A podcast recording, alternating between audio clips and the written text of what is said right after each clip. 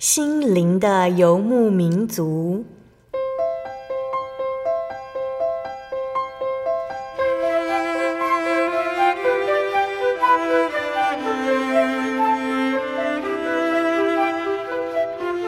在这个谁都不管谁的后现代社会里，每个人的心灵都是游牧民族。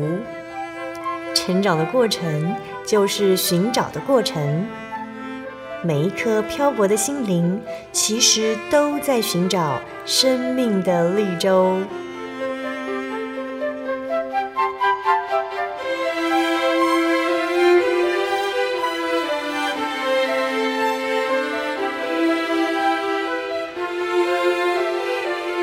本节目由真耶稣教会台湾总会制作，欢迎收听。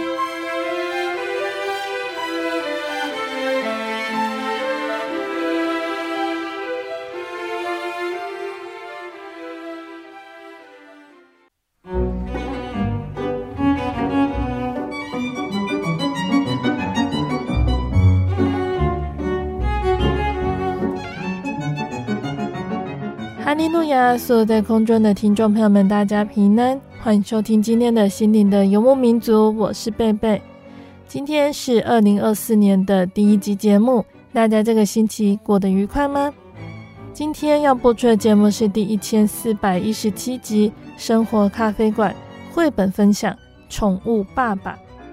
今天的节目中，贝贝要来和听众朋友们分享《宠物爸爸》这一本由耶拉娜·艾伦创作的绘本故事。那故事呢，它大致上是说到了主角小梅，她想要一只宠物，可是小梅的爸爸不想养宠物，于是不接受“不”这个答案的小梅，给自己选了一只她可以拥有的宠物，一个宠物爸爸。他陪宠物玩耍，搔痒它的肚皮，抓抓它的耳背。可是他的宠物不喜欢坐下捡东西，或者追着主人跑。小梅对她的宠物感到困惑：她能够把它训练成完美的宠物吗？这会是一个什么样的故事呢？让我们先来聆听一首诗歌。诗歌过后，贝贝再来分享这一本绘本故事。那贝贝要分享的诗歌是赞美诗的三百零七首，回来吧。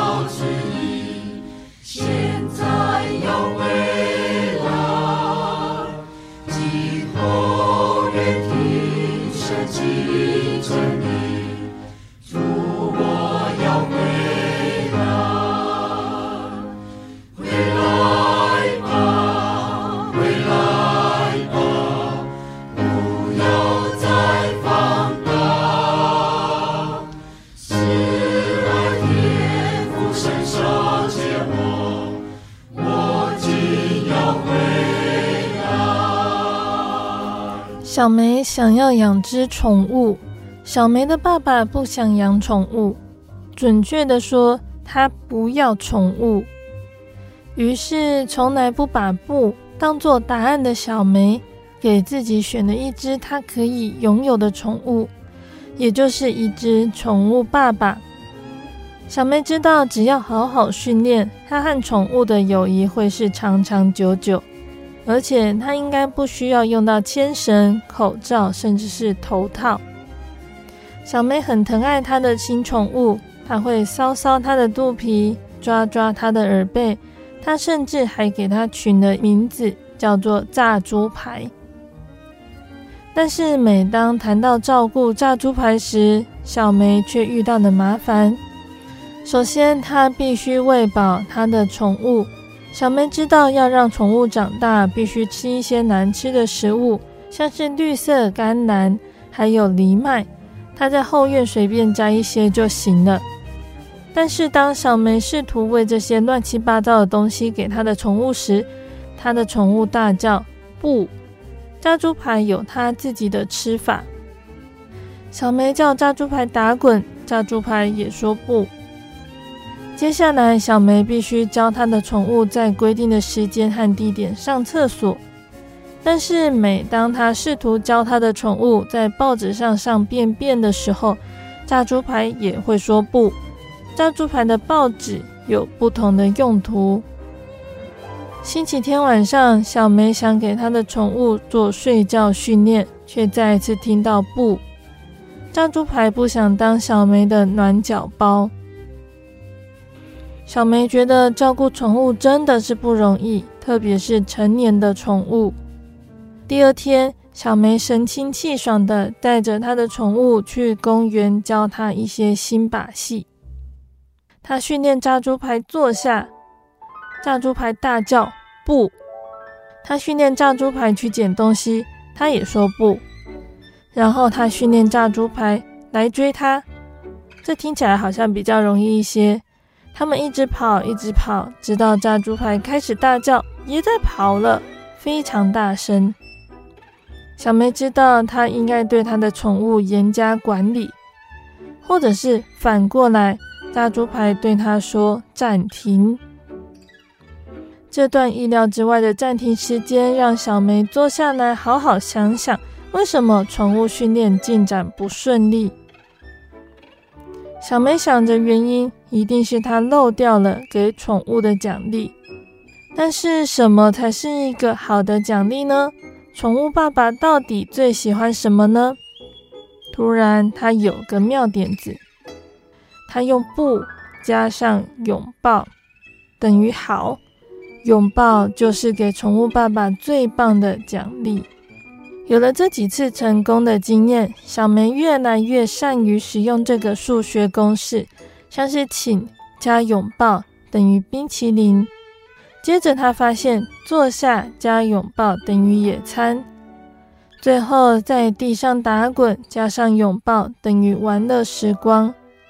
从那一天开始，小梅和她的宠物享受每一天的有爱时光，而且它完全不需要牵绳、口罩，甚至是头套。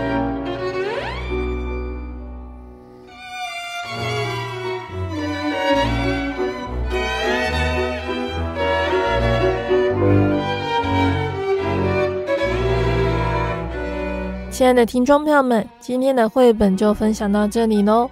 今天贝贝和大家介绍《宠物爸爸》这一本绘本故事。那听众朋友们一定猜出来了，小梅的宠物是谁呢？就是她的爸爸。小梅和她的宠物爸爸互动的样子呢，其实也可以让我们去想想，我们和自己的爸爸互动的样子哦。大概每个人小时候都有过这样子的经验，就是坐在爸爸的肩上，可以高高的看动物园里的大象、长颈鹿；要不然就是在过年过节看游行表演。坐在爸爸的肩头上，有一种登高望远的得意。除了爸爸的肩膀，当然还会坐在爸爸的背上，把爸爸当作马骑，一边喊着走走走，一边脚踢爸爸肚子。要不也拍他屁股，然后说：“爸爸，快一点。”那这样的印象，相信呢，有的人呢，在当了爸爸之后，才发现，原来这可是世界上最快乐的事情，只有当爸爸的才可以享有，也就是甘愿给孩子当马骑，而且即使再累，也始终乐在其中。那其实与孩子的这样子的互动过程中呢，爱其实就是这样子在生活中一点一滴的流露出来。而且这当中也培养出孩子的自信心、领导力以及安全感。《宠物爸爸》的作者耶拉娜·艾伦呢，在她结婚当了妈妈之后，看到孩子与她的先生的互动，进而有了这精彩绝伦的创作故事。它反映出所有当爸爸的人内心最隐藏的温柔。而透过这本绘本呢，耶拉娜·艾伦似乎也在告诉小朋友们：爸爸不是高高在上、不苟言笑的指挥官，爸爸也不是板着脸孔只会说这不行、那不可以的严父。爸爸可以是自己心爱的宠物，这个宠物的名字就是爸爸。而且有了宠物，当然要保护它、疼爱它、教导它。不过，当百依百顺的宠物爸爸开始说出不时，那就表示与宠物之间的沟通出了问题，所以自己必须想办法改善与宠物之间的关系。那这个也是我们每个人建立自己人际关系很重要的过程。学习表达，试着了解对方，进而有效的沟通。所以，如何让不听话的宠物爸爸乖乖听话呢？这正是转换自己眼光的时候。故事主角小梅，她找到了好方法。他的这个方法在我们每个人的成长过程中都运用过，而且百试不爽。所以，我们呢，何妨也来试试着用小梅的数学算式来照顾宠物。那在阅读完这本绘本的时候呢，我们也会发现哦，当我们自己成了父母。我们其实也忘了，我们其实也有自己的宠物爸爸。我们可以现在就赶快把小梅的方法拿出来用一用，带着我们的宠物爸爸去公园走走哦。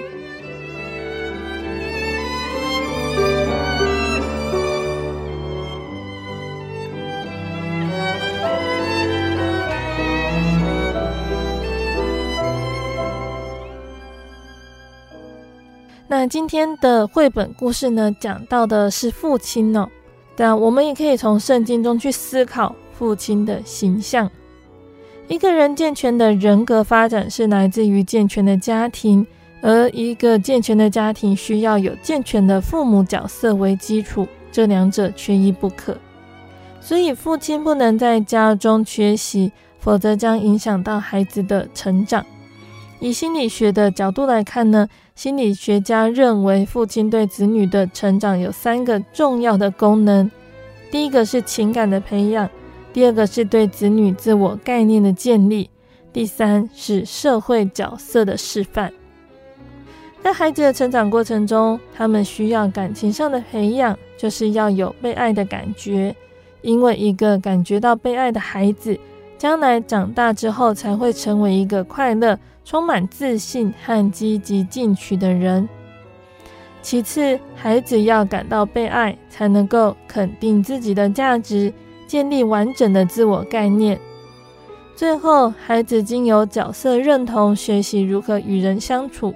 在这方面，父亲在性别角色上的示范作用是何其重要，是不能够被替代的。从以上所分析的结果，让我们去了解到。父亲这个角色很重要，每个当父亲的都应当扮演好这个角色，这是尽教养儿女的本分，也是最重要而且最基本的圣工哦。那圣经里面有许多活生生的教训，让我们来学习当一个称职的父亲。从圣经中探讨一个做父亲的形象，我们将看到圣经忠实的记载许多成功以及失败的真实例子。可以作为我们的学习和见解。首先，我们要提到的第一个父亲呢，是新婚眼花的牧者以利。在旧约圣经中有一段记载，让人很伤心，可是可以让我们深深反思的，就是在世事时代，祭司有时要依情况身兼数职，有的时候要扮演先知的角色，有时又要扮演领袖的角色，非常的辛苦。但是最重要的是，他们要带领人敬拜神，所以是以色列民的牧者。做的四十年祭司的以利，在这方面出了大问题，因为他在带领家庭信仰上是一个新婚眼花的牧者。撒母记上第二章十二节记载，以利的两个儿子是恶人，不认识耶和华。这两个少年人的罪，在耶和华面前甚重。以利做祭司四十年之久，从事教导百姓、宣讲律法、领人敬拜神的工作。但是他的孩子却蔑视神的祭物，将祭物先拿来自己吃了。那有人去跟以利说他儿子的所作所为，以利却没有给予事实而明确的责备和纠正，因为爱孩子的缘故，就轻易让这件事付诸流水。那不只是这样，在第二十二节更记载着以利的两个儿子。在会幕门前，竟然跟在那里侍候的妇人私通，这实在是非常严重哦。会幕是神临在要和人对话的地方，而这两个人竟然在如此神圣的地方和妇人私通，可以说不但是毫无敬畏神的心，而且是大大的亵渎神。我们要在这中间得到很大的提醒，就是神差一个神人警告他说。我所吩咐现在我居所的祭物，你们为何践踏？尊重你的儿子过于尊重我，将我民以色列所献美好的祭物肥己呢？这已经是神直接对以利发出严厉的警告了。可是以利仍然没有做些特别的回应，依旧继续沉默。他没有对他的两个儿子予以制止，好使他的两个儿子悔改。之后，他的两个儿子在战争中战死了。消息传回以利那里，就从他的位置上往后跌倒，在门旁折断颈项，就死了。在以利四十年的祭祀工作中，做了很多很好的工，可是到了年老，却是这样的结局。这对我们来说是很大的见解。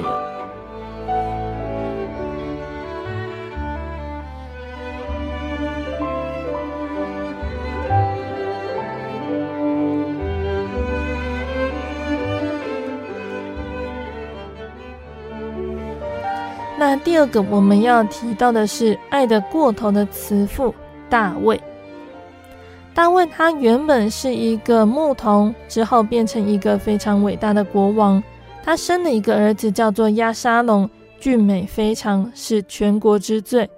但是到了大卫晚年，亚沙龙竟然起兵要杀他的父亲，夺取王位。列王记上记载大卫是如何的疼爱这个孩子。俗话说“教不养，父之过”，意思是说不好好教导儿女，让儿女变坏，父亲要负责任。后来押沙龙篡位并没有成功，因为神站在大卫这边帮助他。即使到了最后关头，大卫仍然交代他的将军活捉押沙龙就好，千万不可以杀死他。后来大卫的军队开始反攻，押沙龙的军队败逃。因为亚沙龙的头发很多，逃走的时候碰巧头发跟大树的树枝纠缠在一起，他就被挂在树枝上，无法动弹。约押看到这个情况，就拿枪刺穿了他的心，亚沙龙就死了。大卫听到亚沙龙战死的消息，哭得非常伤心，非常凄惨，结果使全国百姓得胜的欢乐变成悲哀，好像胜利的荣耀都变成了羞耻。后来约押忍不住了，他就去跟大卫谏言说：“你今日使你一切仆人脸面惭愧了。他们今日救了你的性命和你儿女妻妾的性命，你却爱那恨你的人，恨那爱你的人。你今日明明的不将将帅仆人为念。我今日看明了，若亚沙龙活着，我们都死亡，你就喜悦了。”现在你当出去安慰你仆人的心。我指着耶和华起誓，你若不出去，今夜必无一人与你同在一处。这祸患就比你从幼年到如今所遭的更甚。后来大卫才收拾起自己私人的哀伤，重新回到王位上去安抚百姓。那这也是父亲太过于宠爱儿女的一个例子。那第三个我们要讲到的父亲呢，是一个不平衡的家长，也就是以撒。在旧约圣经中的族长时代里呢，以撒的两个儿子以扫还有雅各，为了得到长子的祝福而反目，甚至几乎要闹出人命来。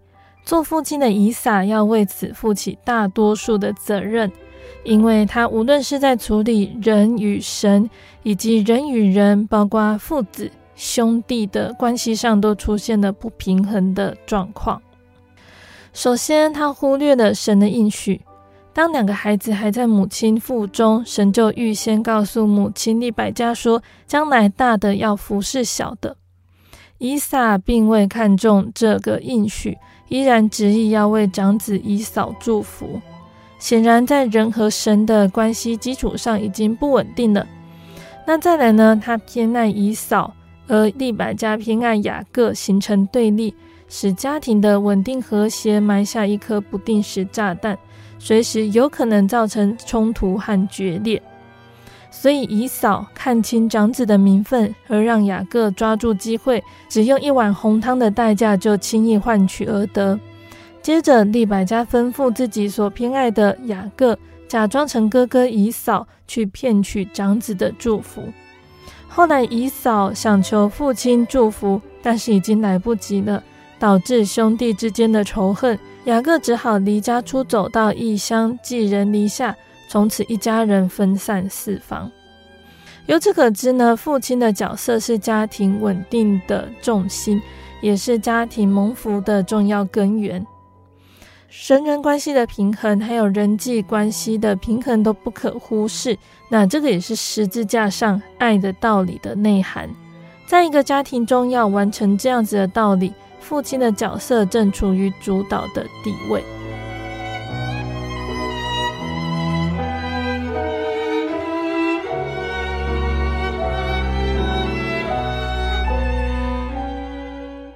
再来，我们要说到的是孩子的标杆，也就是亚伯拉罕。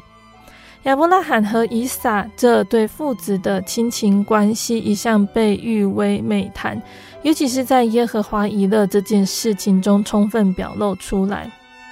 那个时候呢，神为了要试验亚伯拉罕，吩咐他把自己独生的爱子献上作为燔祭。亚伯拉罕听到神的交代之后，二话不说就开始去完成。第二天清早起来，亚伯拉罕背上驴子，还有柴火，带着两个仆人，还有以撒，往神所指示的地方去。走了三天的路程，亚伯拉罕远远看到目的地即将到达，就吩咐两个仆人留下，独自带着爱子以撒继续前行。此时父子二人同行，以撒感到不解，就问父亲说：“为什么有柴火和刀子，却独缺祭物呢？”亚伯拉罕充满信心地回答说：“耶和华必自己预备做燔祭的羔羊。”从这段话，我们可以推想而知，平时亚伯拉罕一定常常带领以撒做这一类献祭的工作，以撒才会发现异样而主动询问父亲。所以，亚伯拉罕在栽培儿子信仰的事上，应该是算相当用心的。那后来，亚伯拉罕要抓以撒献上的时候，以撒并没有挣扎反抗，而是乖乖束手就擒。这样子的顺服十分难得，相信他一定是对自己的父亲完全的信任和交托，正如亚伯拉罕对神一样。最后以耶和华以勒来作为完美的结局，由地上亚伯拉罕的预备来做遥遥呼应。其实，在地上的预备是他们这对父子两人共同完成的。所以可说，他们父子两人同心完成了神的预备，这是何等完美的配合！信心之父带出了一个信心之子，是一个成功的亲子关系的典范。父亲是孩子的标杆。那再来我们要说到的另外一个父亲是成功的交棒者，我们要说到保罗。保罗和提摩太有属灵的父子关系。保罗称提摩太是信主的真儿子，他们的亲密程度更胜一般肉体关系的父子。所谓子承父业，保罗他一心要栽培提摩太，承接他属天的事业。从保罗写信给提摩太的书信中，我们看到提摩太是如何成为刚强壮胆的基督精兵。保罗要他对抗异端，治理教会，坚守真理，广传福音，这些都是艰巨而又重大的任务。要接下保罗的重担是何等的沉重。然而事实证明了，保罗是一个成功的交棒者。一个做父亲的能够留给儿女最宝贵的资产就是信仰，其中包括了属天的事业。这个事业必须世世代代永续经营，教会才能够在地上完成神的国度。所以，如何交棒就是一门大学问。那这个学问不单单是以人的聪明才智就能够学到，是要靠神的拣选和带领，再配合人的计划还有培养方法来完成。做父亲的也要做孩子们的保罗，在信仰上亦步亦趋的带领着孩子们参与圣工，直到完全放手交棒为止。或许我们的提摩太很软弱无能，或者无心接棒，还是方法不对而接的不顺，这些问题都有可能造成交棒的困难。可是我们不必灰心，只要我们愿意，神必为我们解决问题。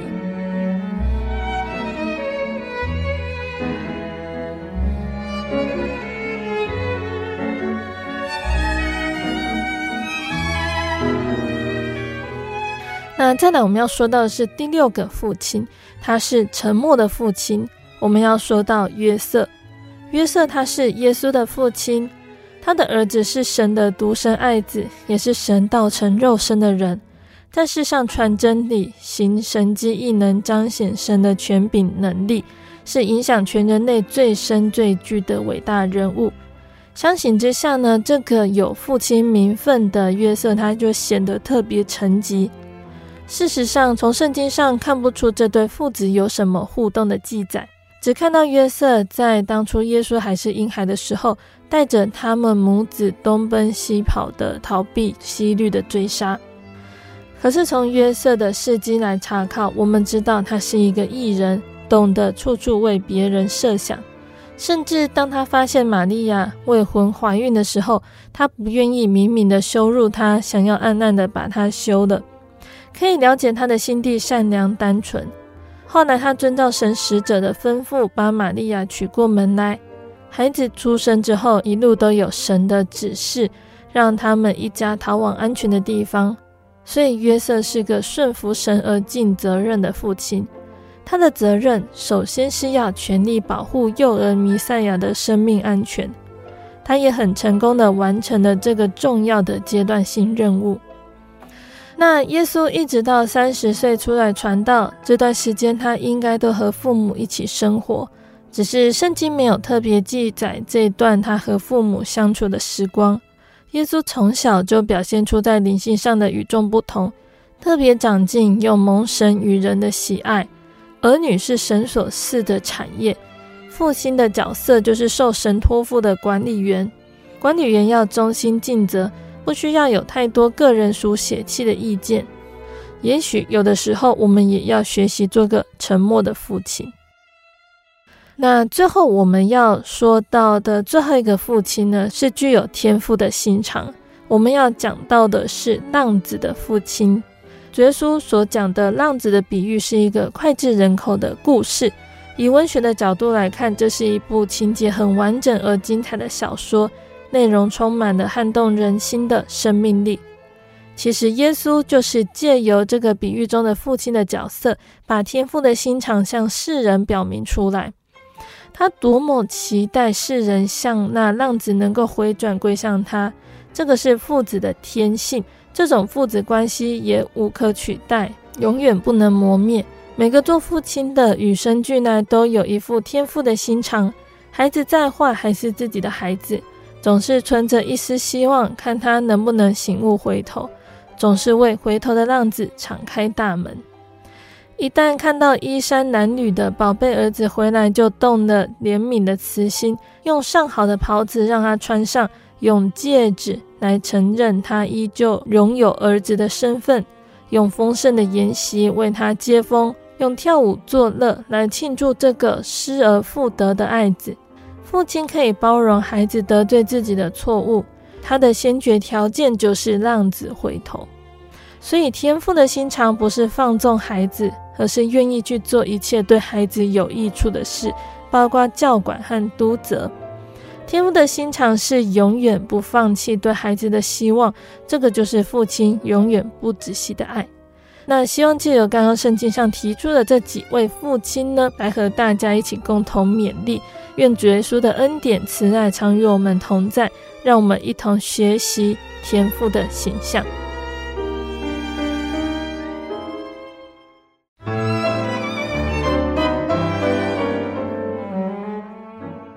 亲爱的听众朋友们，欢迎回到我们的心灵的游牧民族，我是贝贝。今天播出的节目是第一千四百一十七集《生活咖啡馆》绘本分享《宠物爸爸》。节目的上半段呢，贝贝和听众朋友们分享了一本叫做《宠物爸爸》这本绘本故事。那曾经听人家说我，我是在当了爸爸之后才知道怎么当爸爸的。又听人家说，我是当了父母之后，才真正并且深刻体会到神牺牲自己毫无保留的爱。父亲的角色是家庭稳定的重心，也是家庭蒙福的重要根源。孩子要感觉被爱，才能够肯定自己的价值，建立完整的自我概念。如果父母不在的时候，能够给孩子留下什么呢？是一部轿车、一栋房子，还是一笔巨款呢？其实，父母能够留给儿女最宝贵的资产就是信仰，其中还包括了属天的事业。愿我们和家人们都能够感受到耶稣的爱在主里的美好。节目的下半段，贝贝要继续来和大家分享圣经故事，欢迎听众朋友们继续收听节目哦。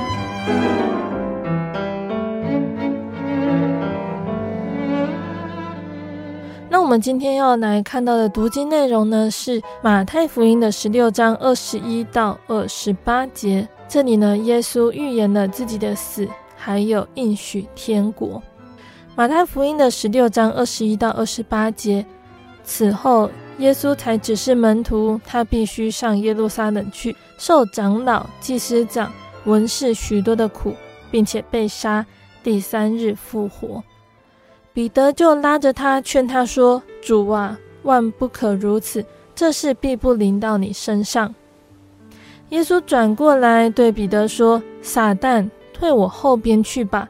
你是绊我脚的，因为你不体贴神的意思，只体贴人的意思。”于是耶稣对门徒说：“若有人要跟从我，就当舍己，背起他的十字架来跟从我，因为。”凡要救自己生命的，必丧掉生命；凡为我丧掉生命的，必得着生命。人若赚得全世界，赔上自己的生命，有什么益处呢？人还能拿什么换生命呢？人子要在他父的荣耀里，同着众使徒降临。那时候，他要照个人的行为报应个人。我实在告诉你们，站在这里的。有人在没尝死味以前，必须看见人子降临在他的国里。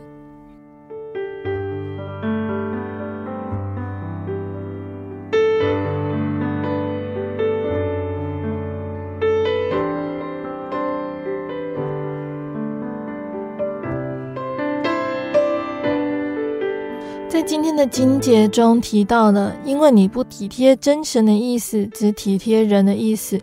在圣经的吕正中译本里面，它翻译是说：“因为你们不意念真神的事，只意念人的事。”那现代的福音译本，它翻译是翻作“因为你所想的不是真神的想法，而是人的想法”。那翻译的词句虽然不同，可是意义是一致的。我们可以解释为：因为你不为神着想，只为人着想。彼得他是诚心爱主的，可是在这件事情上面，他做了错误的表现。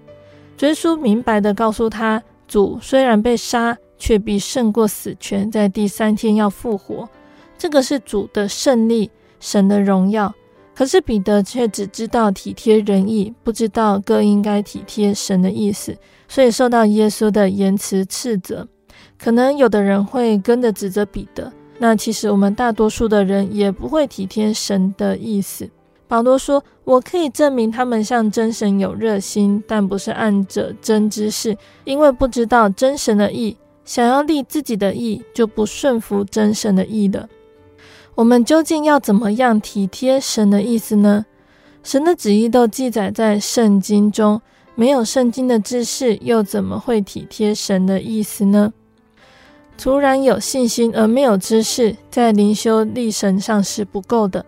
彼得说：“有了信心，又要加上德性；有了德性，又要加上知识。”为了选民没有知识，真神为此而叹息说：“我的民因无知而灭亡。你弃掉知识，我也必弃掉你。”所以我们要多查考圣经，多听讲真理，多阅读属灵书刊，多追求真知识，才会懂得怎么样才算体贴神的意思。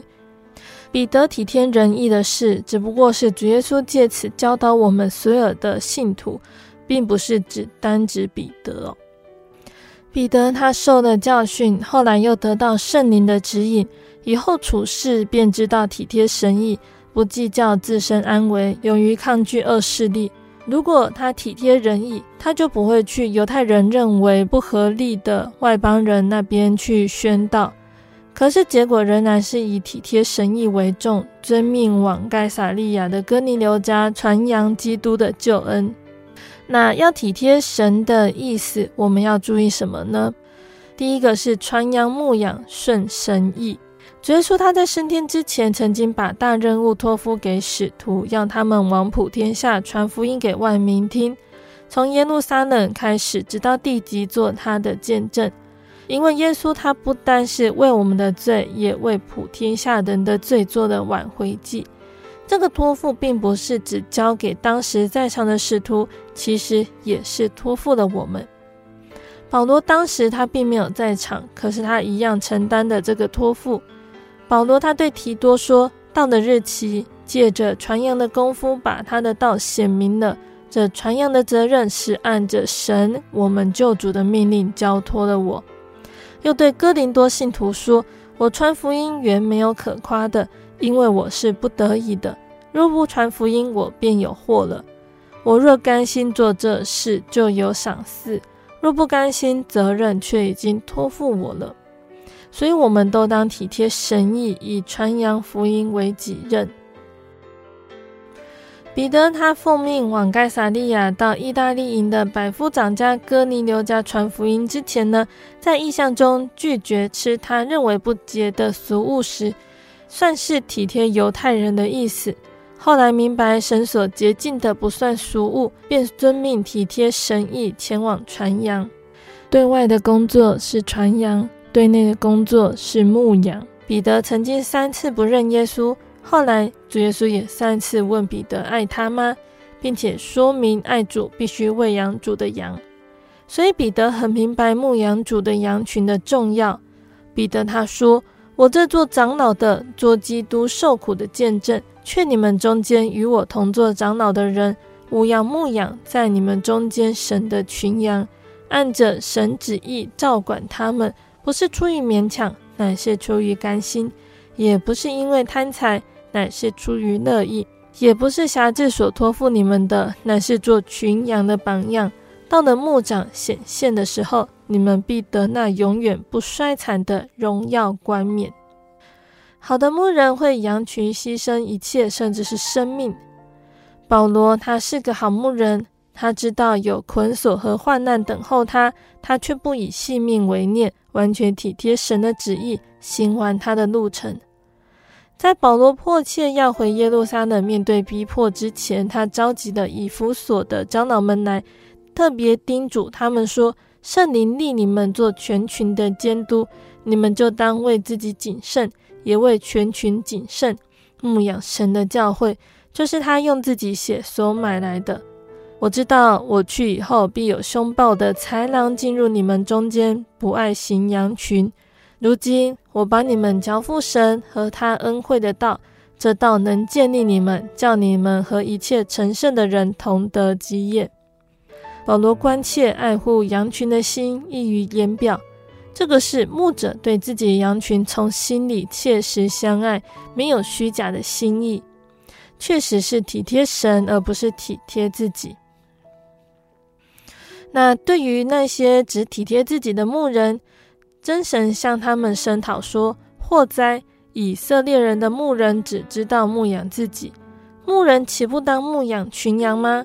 你们吃脂油，穿羊毛，宰肥壮的，却不牧养群羊；瘦弱的你们没有养壮，有病的你们没有医治，受伤的你们没有缠裹，被逐的你们没有领回，失丧的你们没有寻找，但用强暴严严的辖制。”因无牧人，羊就分散；既分散，便做了一切野兽的食物。我的羊在诸山间，在各高岗上流离，在全地上分散，无人去寻，无人去找。这些牧人只知道牧养自己，并不牧养我的羊。所以你们这些牧人要听耶和华的话。主耶和华如此说。我必与牧人为敌，必向他们的手追讨我的羊，使他们不再牧放群羊，牧人也不再牧养自己。我必救我的羊脱离他们的口，不再做他们的食物。耶稣明示喂养他的羊是爱他的忠实表现，所以那些只体贴自己、牧养自己的牧人，不照顾、教训、督责、安抚信徒的这些牧者。会被神声讨，还有丢弃，所以在牧养上要体贴神的意思。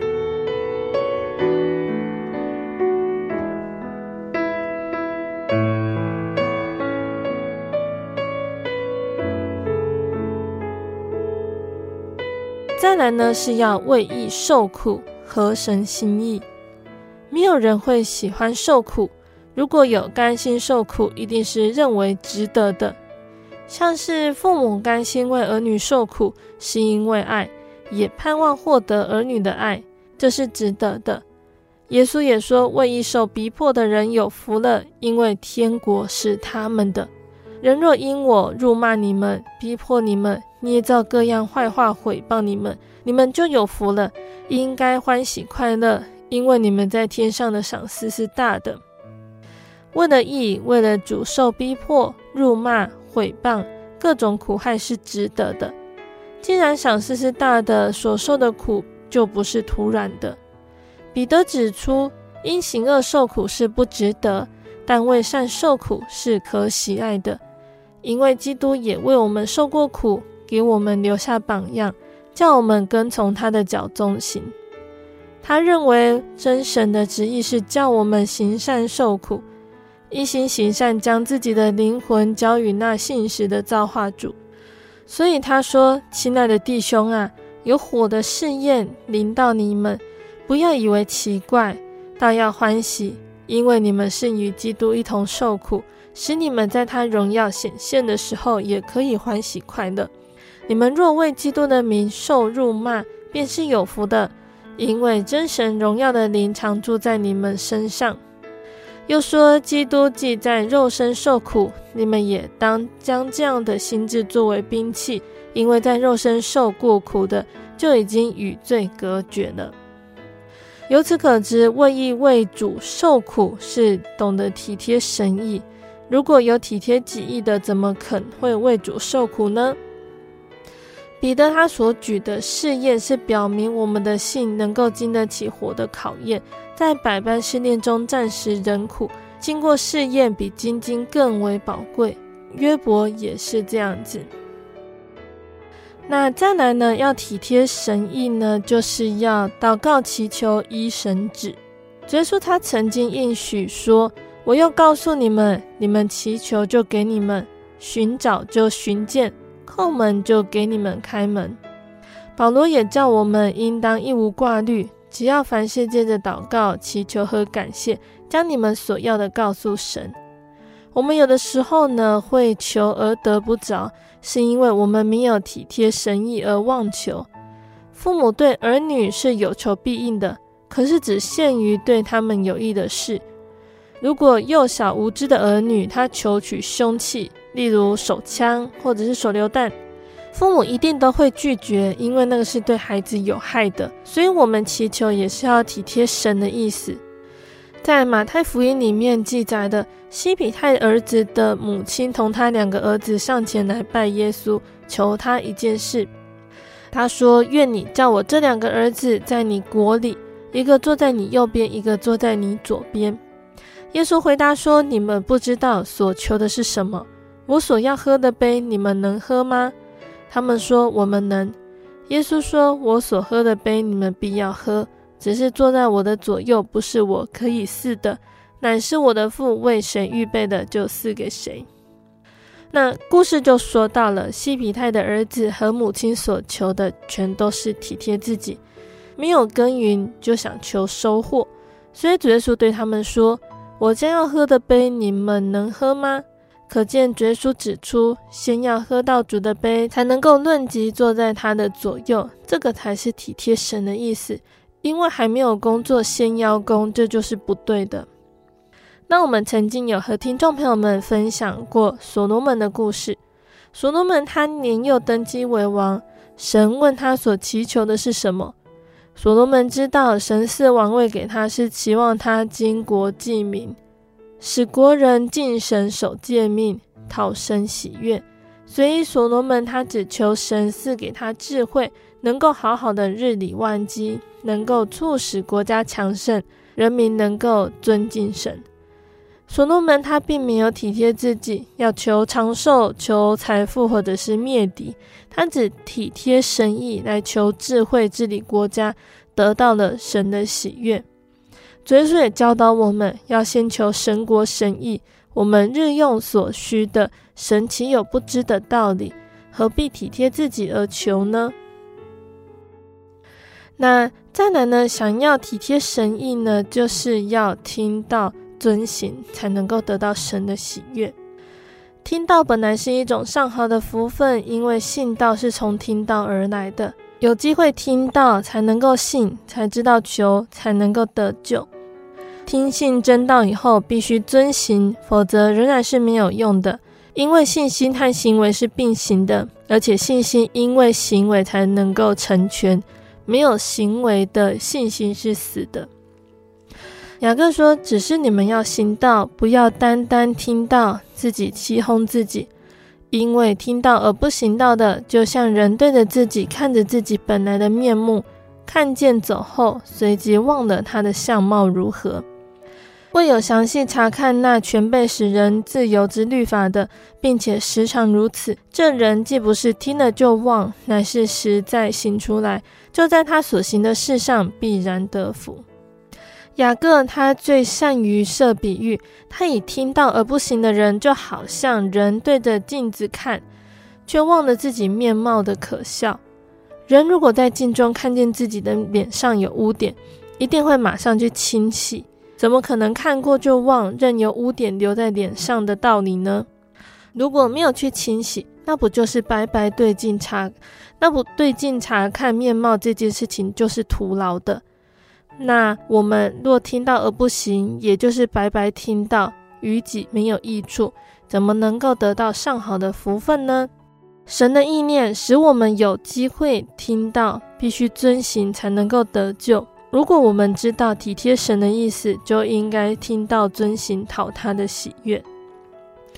耶稣说：“凡称呼我主啊、主啊的人，不能都进天国；唯有遵行我天父旨意的人，才能够进去。”有一次，耶稣在讲道的时候，有一个女人大声说：“怀你胎和乳养你的有福了。”耶稣说：“是，却还不如听神之道而遵守的人有福。”这位大受感动的女人高呼：“孕育乳养耶稣的有福。”这是体贴人的意念。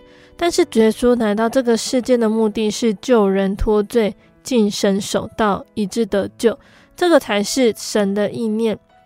能够体会这种神的慈悲心的，才是体贴神意更为有福。所以，我们不单要听到，并且要遵行，才能够蒙神喜悦。那最后呢，就是要忍耐，行完旨意。我们既然明白凡事当体贴神旨意而行，就当努力前进，忍耐到底。圣经上记着说：“你们不要丢弃勇敢的心，存这样的心，必得大赏赐。”你们必须忍耐，使你们行完了真神的旨意，就可以得着所应许的。我们如果体贴神意行事，可能不讨人的喜悦，所以必须存着勇敢的心，还有忍耐的心。保罗说：“我现在要得人的心呢，还是要得神的心呢？我岂是讨人喜欢吗？如果仍旧讨人喜欢，就不是基督的仆人了。要讨基督的喜欢，便不要体贴人意，不要体贴自己，而是要一心一意的体贴神意，站在神的一边，做名副其实的真使徒，完成得救，荣耀真神。”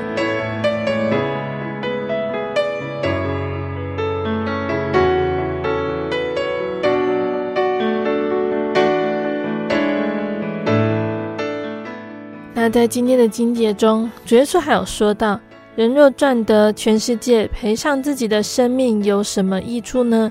人还能拿什么换生命呢？想要赚得全世界，这个没有人能够做到。但是主耶稣却说，如果有这种人，只是他自己的生命却赔上去，这样有什么益处呢？他还能够拿什么东西把那失去的生命换回来呢？这个就是说。全世界的金银财宝的价值还是有限的，可是人的生命价值却是无限的。那这里所说的生命，是指着属灵的生命，是永远的生命。丧失这个生命的后果就是灭亡，必须受到永远不止息的煎熬。耶稣又说：“天国好像宝贝藏在地里，人遇见了就把它藏起来，欢欢喜喜的去变卖一切所有的。”买这块地，天国又好像买卖人寻找好珠子，遇见一颗重价的珠子，就去变卖他一切所有的，买了这颗珠子。这两个比喻的不同点是：第一个人遇见的宝贝藏在地里，是偶然发现的，宝贝可以象征真理的道、得救的福音；第二个人是珠宝商，具有鉴别珠宝真假好坏的专业知识。可以解读为具有判断真假道理能力的智慧人。那共同点是，他们都变卖了一切所有的，买了这块地，或者是这颗珠子。由此可知，真道是无价的，值得舍弃一切来追求。真道之所以如此宝贵，是因为它是生命之道，能够叫人得着永生的得救福音。彼得说：“可以得着，不能朽坏，不能玷污，不能衰残，为你们存留在天上的基业。世上的产业迟早都会朽坏，无法永远存留。世人因为软弱，不能胜过邪恶，所以身心难免玷污。百花虽然美，却会衰残；人不但会衰老，而且会死去。”可是神为我们存留在天上的基业，却与此迥然不同。等到我们将来被接到天上去的时候，我们向来所怀抱的活泼的盼望，就可以变成事实的。那我们的分享就先到这里喽，期盼今天的分享能够对大家有所帮助和造就。大家有空呢，可以先阅读圣经，再来聆听贝贝的分享。那今天的圣经故事就到这边喽，请大家继续锁定心灵的游牧民族，贝贝将会和大家分享接下来的圣经故事。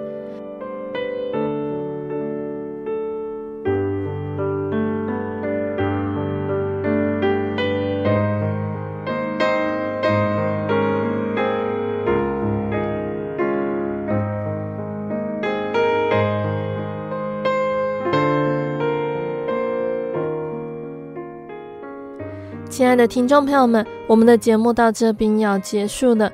如果喜欢今天的节目，欢迎来信索取节目 CD。